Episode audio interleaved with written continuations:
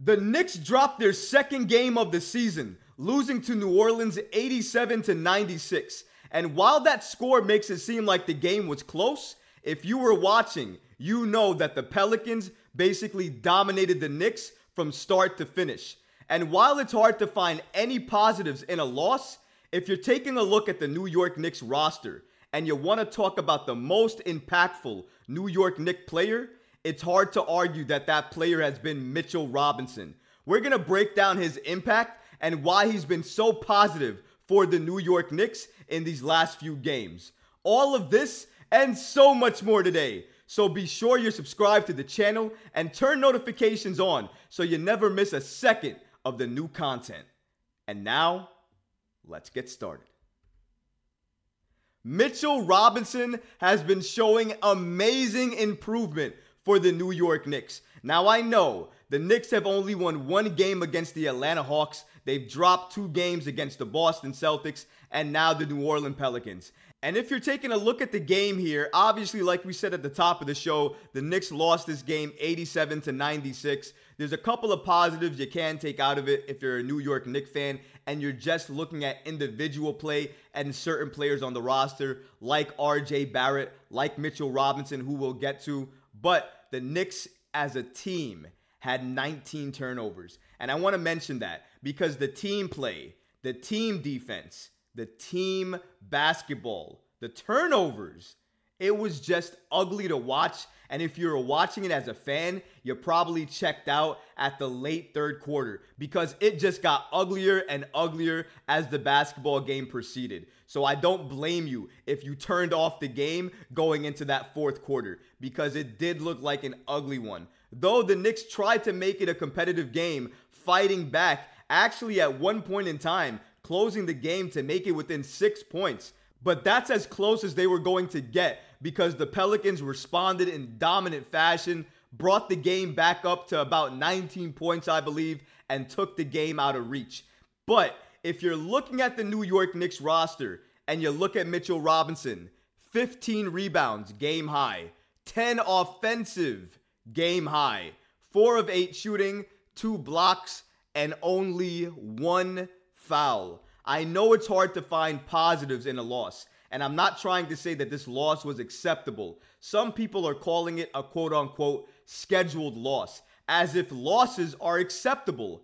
No loss is acceptable. You don't look at the calendar and say, oh yeah, this is a scheduled loss. I know that the Knicks are not favored to win every matchup, but you never want to go into it as a fan and say, yeah, I had the Knicks losing this game. This was a scheduled loss. No, you want the Knicks to go in there and win every single game. They had a shot to win this game. They couldn't close it, and they couldn't do it. On big part, because Julius Randle and Jalen Brunson, again, didn't show up like you needed him to. And even though R.J. Barrett did do what he needed to do in terms of offense, defensively, I thought he didn't bring it as strongly as he did in the first 2 games, and that hurt the Knicks a little bit. But Mitchell Robinson, man, has he been a force for the New York Knicks. He's been disruptive. He's disrupting everything. I don't know what stat I have to look at to show you what Mitchell Robinson does in terms of disrupting what other players and other offenses are trying to run.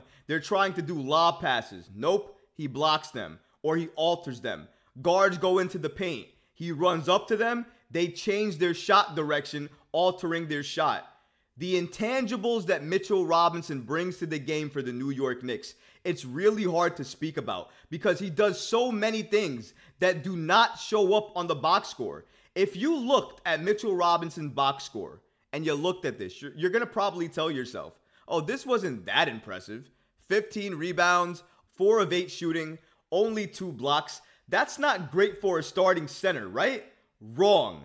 If you take a look at what Mitchell Robinson does for this Knicks team, he blocks a lot of shots, alters a lot of shots, affects a lot of shots, guards second-guess their shots, players second-guess their shots when Mitchell Robinson is on them. And when you're a big fighting for the boards and Mitchell Robinson is down low, it affects your positioning because he's strong and he pushes you out of your spot. He makes you uncomfortable. And if you lean on him, he's strong enough to take your contact and still go up for that ball. And he's done it time and time again. And one of the main reasons for it is because he's come into camp, come into the regular season in the best shape of his entire career.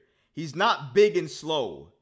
He is big and agile. Still has that athleticism, can still jump with the best of them, can still take rebounds from other players, and he's strong enough to bang down low. And he's strong enough to go up and put the putback on other players, other stronger players, and he's getting to the line. Now, obviously, when he gets to the line, it's basically Russian roulette. You don't know what you're going to get. Those line drives are ugly to look at. They're either going to magically go in, I still don't know how that happens, or they're going to hit the rim, likely what's going to happen, and not go in at all. So that's what happens with Mitchell Robinson at the line. I wish he could be more consistent there because that would help his game immensely. But he was one of the best players on the New York Knicks last night. He was one of the best players on the floor, helping to clean up the glass. Like I said, 10 offensive rebounds. Just a monster in that category again this season. He led the league, folks, in that category last season, and he's looking like he wants a repeat performance in that regard this season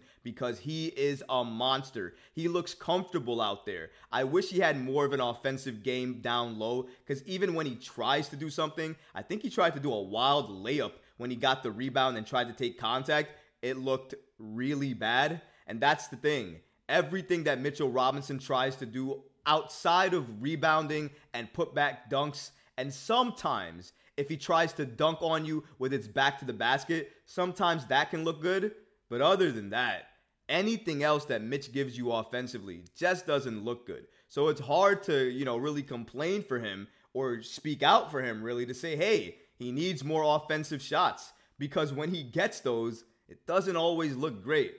But everything else he does for the New York Knicks is so good, so crucial, so important. The Knicks are not even in half of these games if Mitchell Robinson is not on the floor.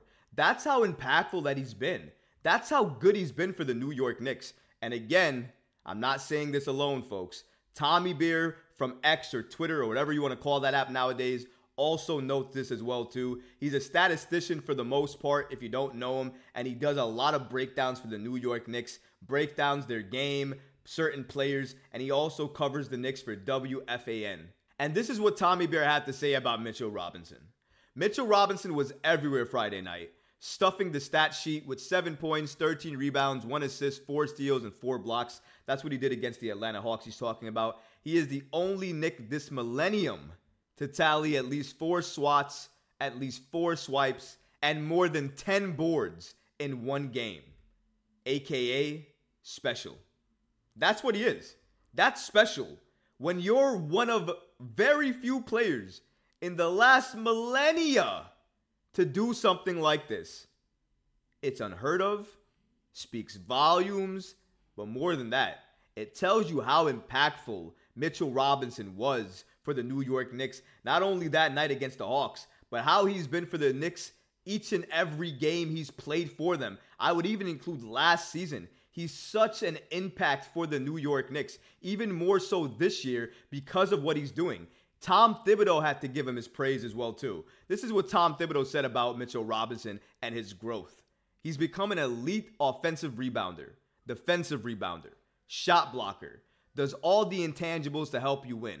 Can't say it enough. All the dirty work. I know his teammates appreciate him. Coaches, entire organization. That is some of the highest praise you're going to hear from Tom Thibodeau about another player. Mitchell Robinson is getting praise from everybody lately. You remember former GM Scott Perry? He said in his entire 23-year career, him drafting, developing, and seeing Mitchell Robinson's growth is his biggest and proudest moment of his entire career. That is high praise. Now you have Tom Thibodeau saying what an elite offensive rebounder, defensive rebounder, and just defender he's become. The fact that he doesn't foul as often anymore. We all notice that. We all see that. And honestly, of course we do. We all respect that. You don't talk about the people that do the dirty work most of the time. They don't get that type of praise or acknowledgement. But you know what? I want to give Mitchell Robinson that acknowledgement because he deserves it. Even though we lost this game against the Pelicans, and you know me, folks, I don't like to lose. I love the Knicks. I want them to win each and every game. Even the games that they're projected to lose, I want them to win. But when they lose, we have to try to take something out of it, learn from it, and get better from it. And one of the things we can take away from it, at least a positive, is Mitchell Robinson, one of the most dominant players on the Knicks this season, on the floor last night. Let's give him his praise. Let's give him his kudos. And let's make sure we put some respect on who Mitchell Robinson is and what he means for this Knicks team. But what about you guys? What did you think about the Knicks versus Pelicans game? What did you think about Mitchell Robinson? Who else, in your opinion, was more impactful in that game? Let me know in the comments below because honestly, guys, I would love to hear from you.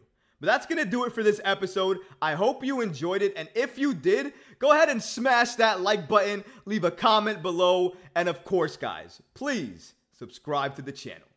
Until next time, Knicks fans. Peace. You know when you're listening to a true crime story that has an unbelievable plot twist that makes you stop in your tracks? That's what our podcast, People Are the Worst, brings you with each episode. I'm Rachel. And I'm Rebecca. We're identical twins who love true crime cases that make you say, "Didn't see that coming," and we hate the people responsible for them. Listen to People Are the Worst now on Apple, Spotify, or wherever you get your podcasts.